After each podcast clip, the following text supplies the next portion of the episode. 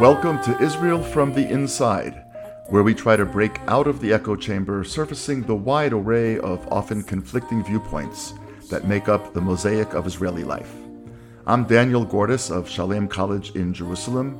Go to danielgordis.substack.com where you can subscribe to these podcasts and join our community of listeners and readers, access the archive of all these episodes, and post comments, interacting with others who share your interest in Zionism, Israel, and the future of the Jewish state.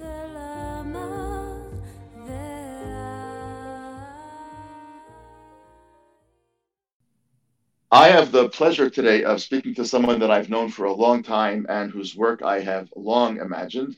Uh, he has a new book out and a relatively new position. So we'll start with that. David Bernstein is the founder and CEO of the Jewish Institute for Liberal Values, which he will tell us about in just a couple of minutes. He has long been a very passionate advocate of the free expression of ideas. He's past president and CEO of the Jewish Council for Public Affairs and the former executive director of the David Project, which is actually where I first got to know him. Uh, and he is the author of a brand new book just coming out called Woke Anti Semitism How a Progressive Ideology Harms Jews. As we're going to hear from David in just a second, uh, he not only thinks that it can harm Jews, he thinks that a woke progressive ideology in the United States is actually something that could harm Israel. It's a strategic national security issue for Israel as well. And that's the part that we want to focus on. But before we get to that, first of all, David, thanks so much for joining us. Give us a tiny bit more background about yourself and then tell us a bit about both JILV and about the book.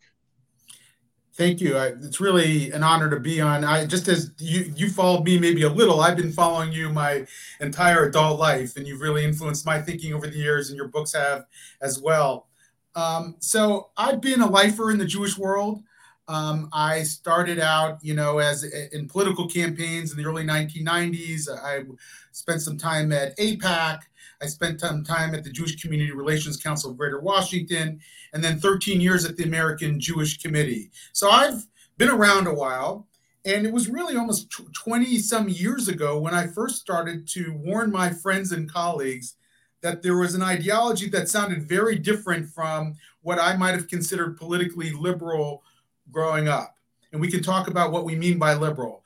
But what I had started to hear in various spaces uh, were, was sort of a indictment of the system in the United States. Now, most American Jews who loved America, grew up in America, would have readily admitted that the United States was a far from perfect country, but it was a country that was constantly striving to live up to its own high ideals. That's not what this ideology saw in America. It viewed America as pervasively oppressive to minorities and a country that was sort of born in sin. And I started hearing it first um, at diversity and multicultural workshops that I attended as someone who did intergroup relations for the Jewish community. I remember a speaker saying that racism equals prejudice plus power. And I thought to myself, that's interesting. I always thought that racism was just bigotry against racial groups. And when I started to think about that, it struck me immediately that that, that formulation that racism equals prejudice plus power could be used to suggest that perceived powerful groups like Jews could not be victims and perceived weak groups could not be victimizers and that that could be weaponized against Jews. And I wrote about it in 2003, nearly 20 years ago, in the Washington Jewish Week, saying that there's a danger. I also started to hear in various civil rights circles comments that America was systemically racist.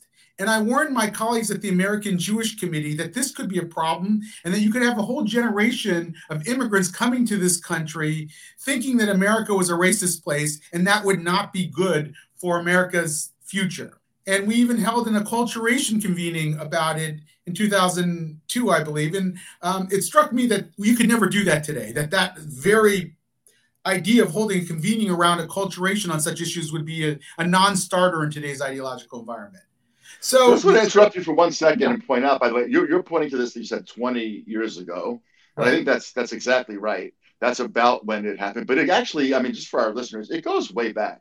Um, there, there are things that were happening in the 1980s. I'll just give you two examples. One of them was that Howard Zinn, uh, the well-known American historian, wrote a book called "The People's History of the United States." Yes. So that book is um, what 42-ish years old, um, and that book was a huge indictment of the United States uh, as basically a country born in sin. I mean, to the point that you're pointing to in 2000, 2003, he was already basically saying in in 1980. And the other thing that I remember when I was in college in 1980 was that the Saudis were actually starting to endow chairs in political science and in other fields at my campus.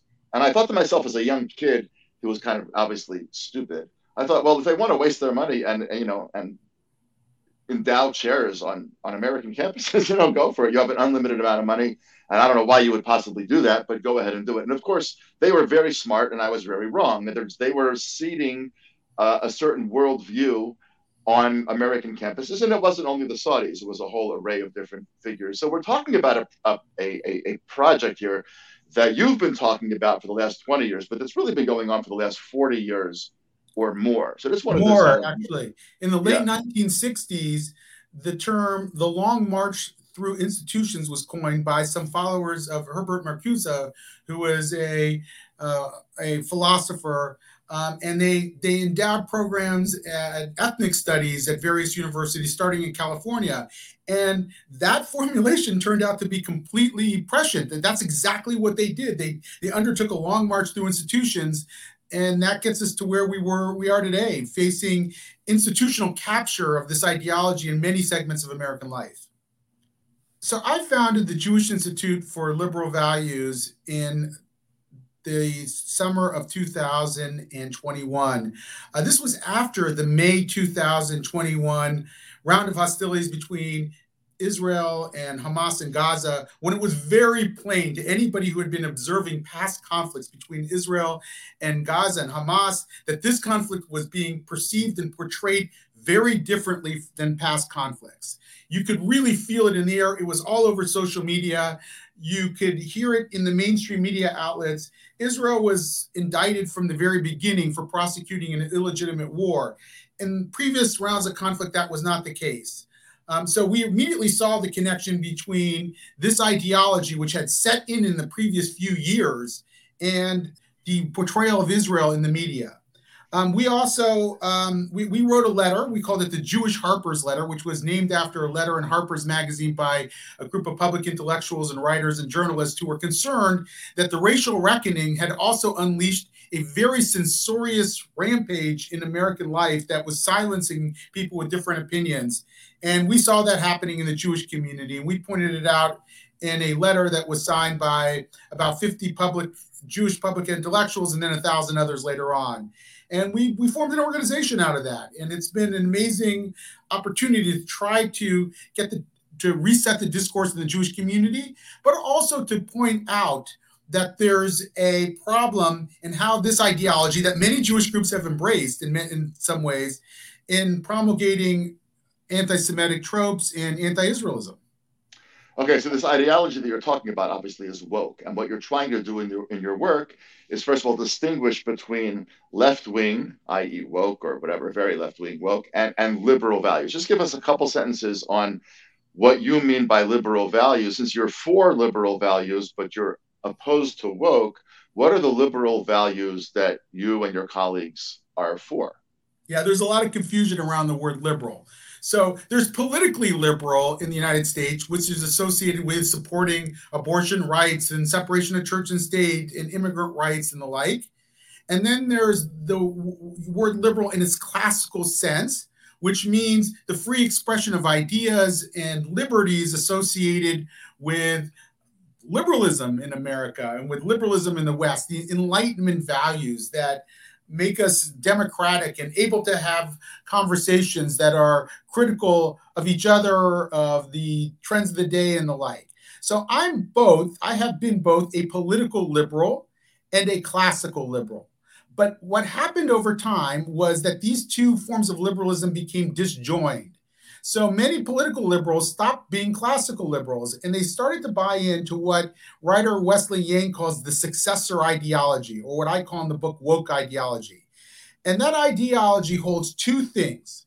One, that oppression and bias are not just a matter of personal attitude, but they are embedded in the very systems and structures of society. And two, that only people who have experienced that oppression have the qualifications and the insight to articulate it and define it for the rest of society. Now, both of those things can be true. Uh, oppression can be embedded in societies. I mean, I, I think it would be hard to argue that there wasn't oppression embedded in American society during Jim Crow.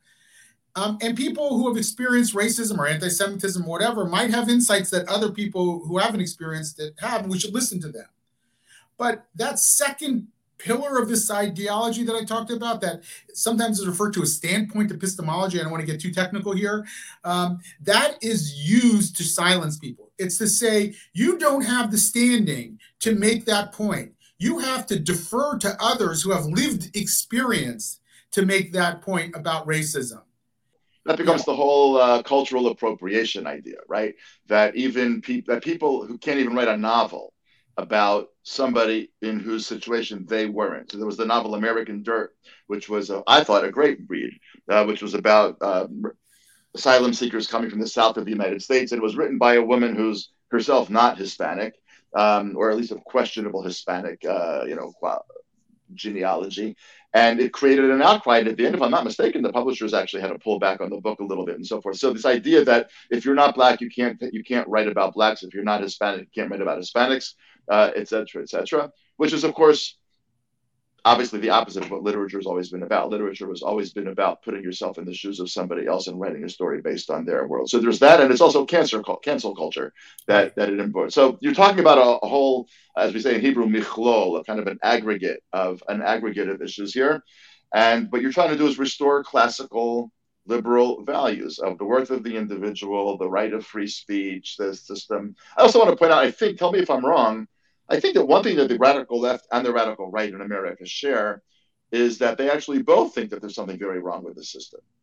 Yeah, both uh, the radical left have started to undermine the idea of liberalism and no longer support it. And will even claim, and I've heard this from very prominent voices in the Jewish community, that when you talk about liberalism, what you are doing is you are upholding these systems of oppression because you are not really facing down the oppressive system. Um, and I and now you're hearing from the right a new form of sort of right wing liberalism that liberal values and liberalism has allowed this sort of cultural rot to set in in America, and that um, and that it is now um, it is now uh, needs to be stopped, and we need to sort of enforce cultural norms through the state and the like. So you see liberalism really on the ropes on both sides of the political spectrum. And one of the arguments I try to make is that we need to sort of form a new alliance of liberal voices in the sort of center left to center right who stand up for these liberal values. Jews have always done better in societies with liberal values, with free expression of ideas. That's how we thrive. And I think it, um, it, people don't realize that as soon as liberalism is on the ropes, we're going to be on the ropes as well. So, David, one of the things that struck me is that when you pointed to the fact that the JILV was a product to a certain extent of the tragedy of what happened in May 2021, a tragedy because of the war, a tragedy because of the riots that broke out inside Israel. And some people said that actually pogroms, ironically, had come to the Jewish state, which is the ultimate painful irony. Uh, and the tragedy of how Israel was portrayed in the international world among Jews and non Jews, that's what led you to the creation of JILV. And it just struck me as interesting um, that that's also those were also the events and the days that led to the launching of this podcast, blog, Substack, uh, because it struck me that as soon as you have a conflict, a conversation about Israel that's only based on the conflict, then you're playing defense the whole time. You can never talk about the grandeur of Israeli society. You can never talk about the re- rebirth of Jewish culture in music, poetry, literature, etc. You can't talk about great Zionist thinking that's being done, and all you talk about is the is the stuff that nobody wants to hear about because it's depressing and it's grinding and it's grueling and so on and so forth. So it's just kind of interesting that the same events in the world led to the beginning of your work with the JILV and our work here uh, with Israel from the inside. But you said something to me not long ago that really struck me, and I wanted to ask you to reflect on that now. You made the point that the obviously your book focuses mostly on America. And again, I just want to remind everybody that this book is Woke Anti Semitism How a Progressive Ideology Harms Jews. Um, it harms Jews, and most of the book focuses on how it harms Jews in America. And that's a hugely important conversation. But you said something about Israel that struck me. And what you said was that you thought that woke ideology in America could become a national security issue or a national security threat for Israel. And that's counterintuitive and fascinating. And I'd love to hear you explain why and how that is. Yeah, so I think it can harm Israel in two ways one in the immediate term and one in the long term. In the immediate term, this ideology creates new opportunities for Muslim Brotherhood groups funded by Qatar to come into the United States and to lobby on American foreign policy issues, lobby against the Abraham Accords. This is what the Reut Institute calls the Red Green Alliance. It's been operating in Europe for many years now, and it has found its way to the shores of the United States.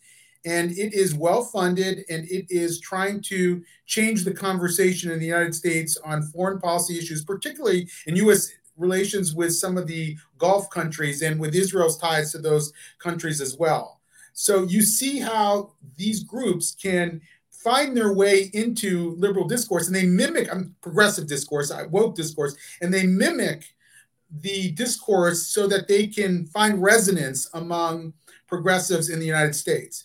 That's happening in the here and now. There was a conference last week that Reut Institute sponsored that we were involved with, where we brought together an alternative Muslim Jewish coalition to try to face down that Green Alliance. So you can see that's really weighing on us now.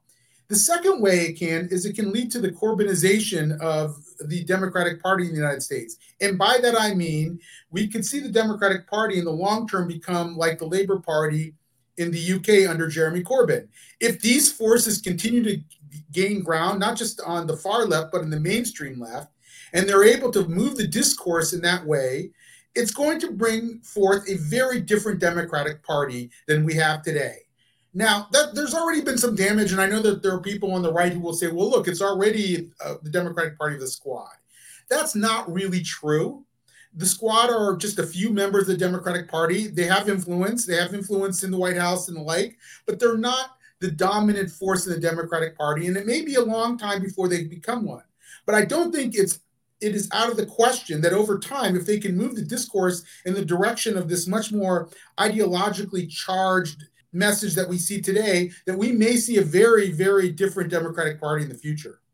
Right. If you have a different kind of Democratic Party, let's just say that you have Biden, who's kind of an old style Democrat, instinctively supportive of Israel. You can agree or disagree about this policy or that, but fundamentally an old style Democrat, basically in his kishkas, uh, feels good about Israel. And then you have, let's say, at the opposite extreme, you have the squad. Somewhere in the middle there, and not that far out to the left of Biden, is a president lying in wait to become president who might instruct the United States not to veto a resolution at the United Nations. In other words, and an anti Israel resolution comes up in the UN, Israel has most of the time been able to rely on the US to strike that veto. I don't think you have to move the needle too far to the left in the Democratic Party to get to a place where those vetoes might come, but also might not come, depending on the circumstances, depending on the relationship with the prime minister that Israel has in office, depending on the specific issue. Um, and that obviously itself, by the way, could be a hugely dangerous thing. One could see, for example, an interna- a growing international sentiment designed to ostracize Israel. And you could foresee the next time there's a May 2021, um, you could see a world in which European air carriers said, we're not flying to Israel. And they also say that Israeli lines like El Al cannot fly to us. And you could imagine in a different kind of a precedent, the United States copying that, even for a week or two, reminding Israelis that they are fundamentally completely surrounded. There is no way to get out you obviously can't go by land. It's very hard to go by sea. And if you can't go by air, um, you have a, a country that, where, where 10 million citizens feel fundamentally isolated and boxed in, to say nothing, by the way, of the fact that Israel's food reserves are not nearly as deep as people imagine. Israel does not have food for months and months. It has food for much less time in storage. So a blockade of an international sort or just a refusal to do shipping could have an enormously negative impact on Israel. And all it would take sometimes is a non veto in the UN, or an American president with a somewhat different disposition doesn't have to be the squad. Right. You know, I don't think many realize that the one bulwark that Israel has against the scourge of hostility in the international arena is really the US Congress. It's the only place where the American Jewish establishment has any power at all. We don't have any power in the State Department or really even in the White House. Um, there might be some derivative power in some of those institutions, certainly not at the United Nations. And so we rely on the 435 or 535 votes in the US Congress to serve as that bulwark against that scourge of hostility. And if that starts to loosen too much, and as you said, it doesn't take that much for it to fundamentally change the dynamic, Israel may not have that type of support in the future. So that's why woke ideology in particular is a threat. We just conducted a national poll that has not yet gone public, but will be public soon. And we look at how support for Israel is shifting. And, you know, I've been watching these polls for a very long time. Um, it has shifted for the right to the right in the past 20 years. So, what used to be sympathy toward Israel and the Democratic Party has steadily moved to the right. It is now decidedly so. There's much less sympathy sympathy among Democrats for Israel than there is um, Palestinians. Um, the other f- thing is that the total amount of sympathy is shrinking. So that's a problem, and, and it may may not sustain the kind of outcomes that we're accustomed to in this country in support for Israel. So we've got to take this ideology very seriously because it's probably the driving force for that shift. When you say that the total amount of support in, uh, in the United States, in other words, Democrats and Republicans put together, is shrinking, that's a little bit countercultural to say that, right? Isn't the prevailing word on the street that support for Israel is very solid? That yeah, there's the woke, you know, fringe, but fundamentally in the mainstream, it's okay. I wish I could say that, but that's not what the polls show. You could look at the no, no, no. But I'm, I'm saying that's I understand what the polls show, but isn't what I just said what the, the, the common claim of leading yes. Jewish establishment speakers is? Yes. And so I'm just trying to be honest to what I see in the numbers. And I've talked to a pollster has been doing polling on these issues for a long time, and you're seeing a shrinkage um, in total support. That's probably function of diminishing support on the left. So yes, support is moving to the right, but also the overall support is less because there are fewer people on the left that support Israel than they used to.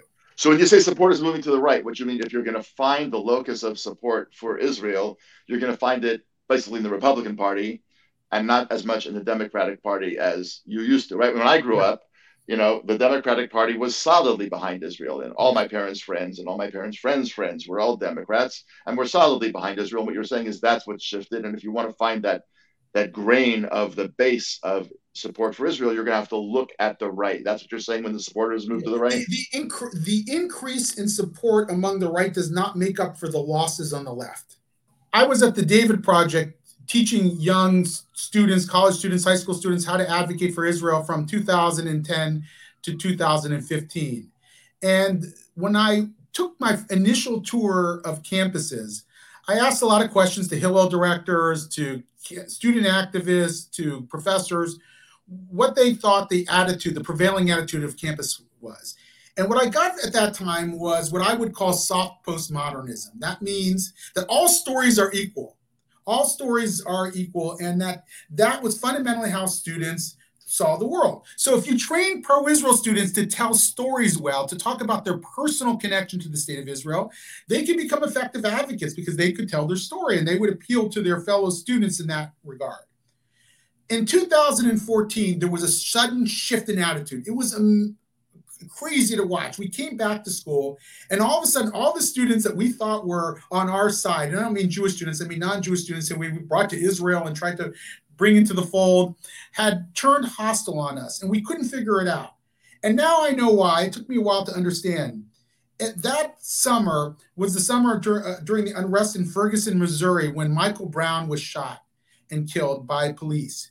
And that was not about all stories are equal anymore. It set in a new narrative that only the story of Black Lives Matter, that America was a pervasively racist country, was now control was now the dominant story in America. And so people no longer saw stories being equal at that point.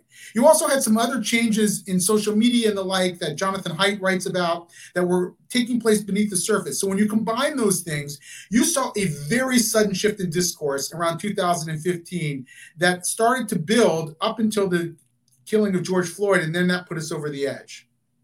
And of course, that trend has only continued in the last seven years. I mean, there's no question that it's just gotten the snowball is going faster and faster down the mountain. Exactly.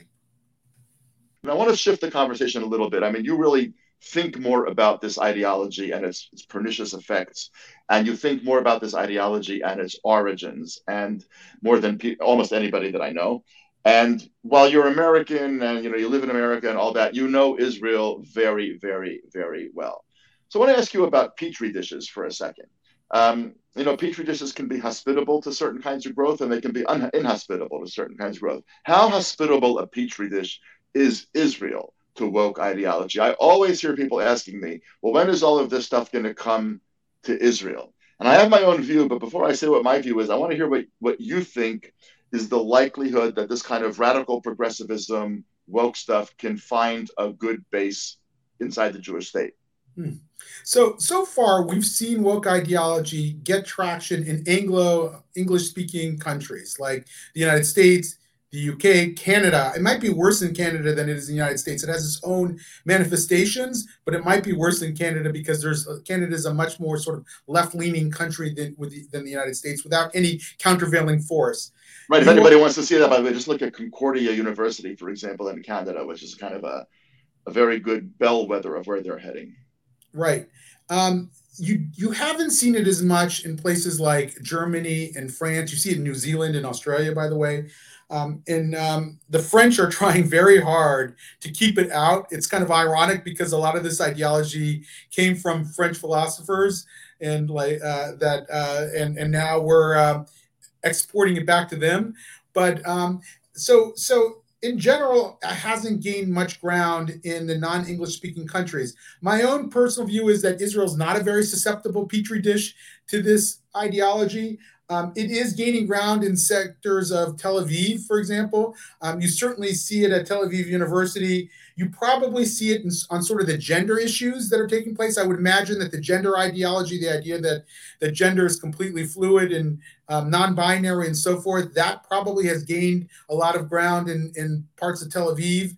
Um, you know, because there are the leadership of Tel Aviv often come from the LGBT community. So I, I imagine you'll see it there. I think sort of the the the um, oppressed oppressor binary probably will not gain that much ground in Israel. And Israel's just not the kind of, you know, politically is not structured in a way that's likely to say, oh, yes, there's a oppressor, oppressor binary, and anybody who has power is automatically complicit. Anybody who doesn't is automatically uh, depraved. I just don't think. Um, I'm, I'm, sorry, is is is um, is, is innocent. I, I, just don't think that that's likely to gain ground in, in Israel as we know it today. Yeah, I actually agree with you. And I think there's a bunch of reasons for that. First of all, I think what people don't recognize is that Israel is a very conservative society in a lot of ways, not only among religious Jews. I mean, first of all, Israeli Arabs, who make up 20% of the country, are very conservative. People scratch their heads and they say, why in the world would Israeli Arabs vote for Likud? I mean, that seems to make no sense. I mean, partly it is because, by the way, the left hasn't done all that much for Israeli Arabs either. So they don't think they're losing that much by not voting for the left. But it's largely because they actually share the social values of the of the Israeli right. In other words, in terms of um, well, certainly on gender and certainly on marriage and certainly, let's say, on having kids in or outside of wedlock and, you know, uh, uh, the taking religion seriously. And if one is not religious, having a certain degree of reverence for the tradition of religion and for the value of religion. I mean, there's a whole host of ways in which, first of all, Israeli Arabs are a very uh, traditional society. Israeli ultra Orthodox are obviously a very traditional society. Um, the Mizrahim, who make up more of Israeli society than do Ashkenazim, meaning Jews of darker color from the Levant, North Africa, Yemen, Iraq, Iran, uh, who are now more numerous in Israel than white European origin Jews are also instinctively much more right wing. Um, I don't mean right wing, by the way, politically or on foreign policy or in the Israeli Arab conflict. I mean in terms of the roles of women, in terms of changes in religion, in terms of all kinds of things. So between the Haredim and the Mizrahim and the Arabs, and then just some people who happen to be conservatives, um, you have a much wider conservative base in Israel, which you're right is not is not reflective of Tel Aviv University's campus necessarily, but that's a small little piece. I also think, and here you and I might disagree a tiny little bit. I think what you know, Israel is very hospitable, and I actually think it's fabulous to the whole gay lesbian community and so on and so forth. Mm-hmm. That is fabulous. I don't think that that's morphing in Israel quite into gender fluidity in the same way that it, you don't go to Israel and see all gender bathrooms. At least if you have them, I've never seen. I've literally never seen an all gender bathroom in Israel. There's men, there's women, and you go where you want to go. But I don't. I, I just think it's not going to take quite as much because, as you pointed out, some of that is derivative of an oppressor oppressed ideology. And that would be a very ironic worldview for Israelis to buy into, since the oppressor oppressed ideology always makes Israel look guilty. So I think there's a whole array of reasons I tend to agree with you that it's not likely to come to Israel so quickly. Though, as you point out, some elements of it probably will. It goes without saying that Israeli teenagers who are bopping around Israeli cities with AirPods uh, in their ears are listening to a lot of the same music and a lot of the same stuff that kids are listening to in Argentina or in France or in America. And so some of it will come through. Israelis watch a lot of American TV, they watch American movies. So some of this will definitely seep in. But I think fundamentally, you're right that this is. Um, much more an American phenomenon. I never thought about it the way you said it, that it's an English speaking worldwide phenomenon, not a non English speaking yeah. thing worldwide. It, it, hasn't it hasn't totally infected the UK in the way it has the United States, which is to me is a bit ironic because I always viewed sort of the student activists that I knew in the UK as much more sort of radically left than Americans, but it hasn't yet caught on in the same way. And there are people in the UK who are trying to prevent it from catching on. By the way, also ironically, I I have seen gender neutral bathrooms in Tel Aviv and in, in, various LGBTQ places. We uh, visited them on a mission that I took a few years ago and met with some trans activists there. So I'm not saying it has the same pride of place as it does um, in, in the United States, no pun intended. But um, but it does it does have some it does have some cachet. Um, another thing that you said really uh, resonated with me about Jews from the uh, from the Middle East. My mom is a Baghdadi Jew. Um, so I've I grew up with Iraqi Jews Jews in my home. I spoke uh, Iraqi Jewish dialect of Arabic and so forth. Um, many of the Jews from um, the, the Middle East, from Iran, Persian Jews, really find this ideology distasteful. Um, Jews from the former Soviet Union, even more so. I mean, Natan Sharansky wrote the foreword to my book, and it's not at all surprising because Jews from the former Soviet Union, when they hear this ideology, they hear totalitarianism. They hear the ideology that they were indoctrinated with in the Soviet Union. Um, and it sets off alarm bells immediately. It makes them think that the country they fled to is starting to sound like the country they fled from. And um, and so it's not surprising that I'm finding many allies in the Jews from the former Soviet Union community in the United States. I'll bet you the same thing would be true in Israel if they if they knew it. And um, and I think that we're going to have to tell American Jews and the American Jewish establishment that you may think that you are being inclusive by having this ideology to Jews of color and the like, but what's really happening is you're traumatizing Jews from countries that um, that were oppressive to them and those are the Jews who have really been oppressed. Uh, those are the Jews who have experienced tyranny. And, and you're and you're basically making Jewish life less hospitable by um, embracing this ideology. That's absolutely true. So I'm going to ask you one more question. Reminder to our listeners that this is a, a conversation based on David's book just released, "Woke Anti-Semitism: How a Progressive Ideology Harms Jews." And it, the book is scary. I mean, uh, it, it's very worrisome. You can't put the book down and not feel, oh, this is this is not so good. Um, yeah, one can agree, disagree, whatever, and you point that out yourself. But it's very hard to walk away um, without a certain sense of uh, uh, something feels ominous. So here, the last question that I wanted to ask you as we wrap up is: Do you think woke is beginning to burn itself out? Do you think woke is not yet beginning to burn itself out, but will burn itself out, um, or is woke here to stay? Yeah, I don't think it's here to stay, but I'm not sure it's going to go away anytime soon. The problem is that if politics is downstream from culture, as we say, institutions are far downstream from politics. So, for example, even if you change the political dynamics around this issue, because let's say Democrats who've might have bought into woke ideology lose at the polls, as they probably would have if it had not been for the abortion issue in the United States. You saw that in the Virginia elections when a, a Republican won in a Democratic state in Virginia because of these issues over woke ideology, because of critical race theory in schools and the like. Um, you would think that that would change the dynamic around wokeness, but it really hasn't had the impact that we had hoped. And the reason is that a lot of institutions, in the wake of the George Floyd killing, had um, had uh, bought into this ideology and they signed on what I call the dotted line of deference.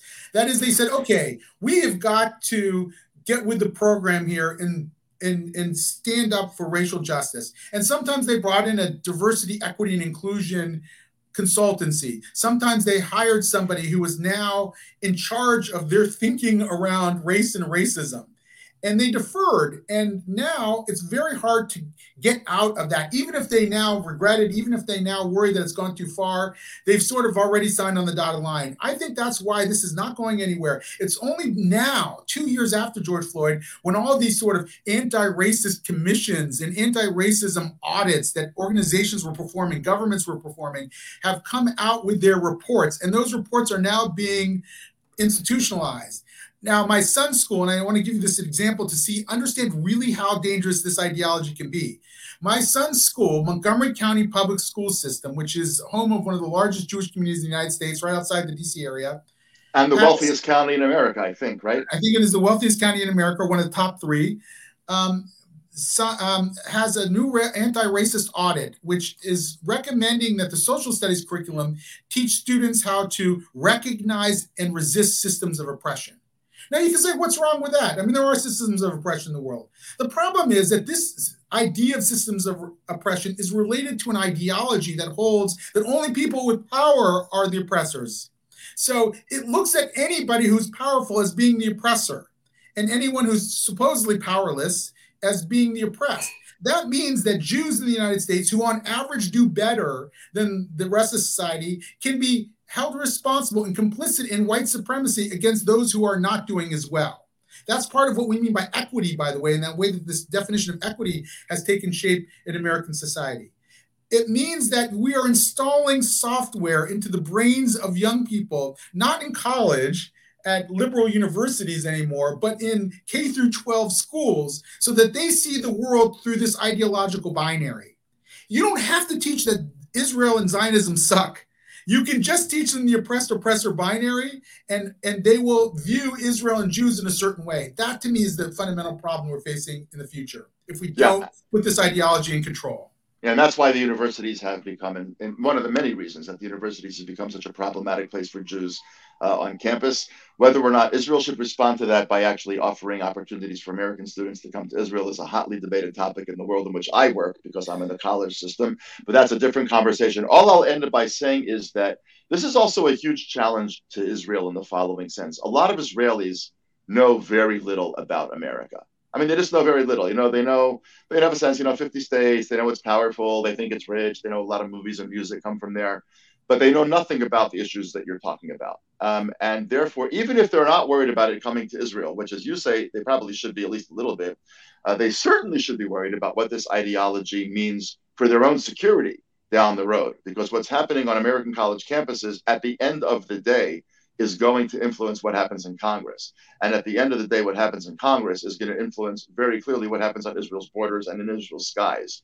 So uh, this is an issue that is not over the over the you know over the ocean far away beyond the horizon. It may be over the ocean and behind the beyond the horizon, but it actually has enormous impact and potential impact uh, for Israel and for Israelis in the future of the Jewish state, uh, which makes Israelis coming to think about the issues that you're speaking about uh, all the more important and all the more urgent. So that's a challenge to Israel as well from the from the work that you've been doing and you are doing.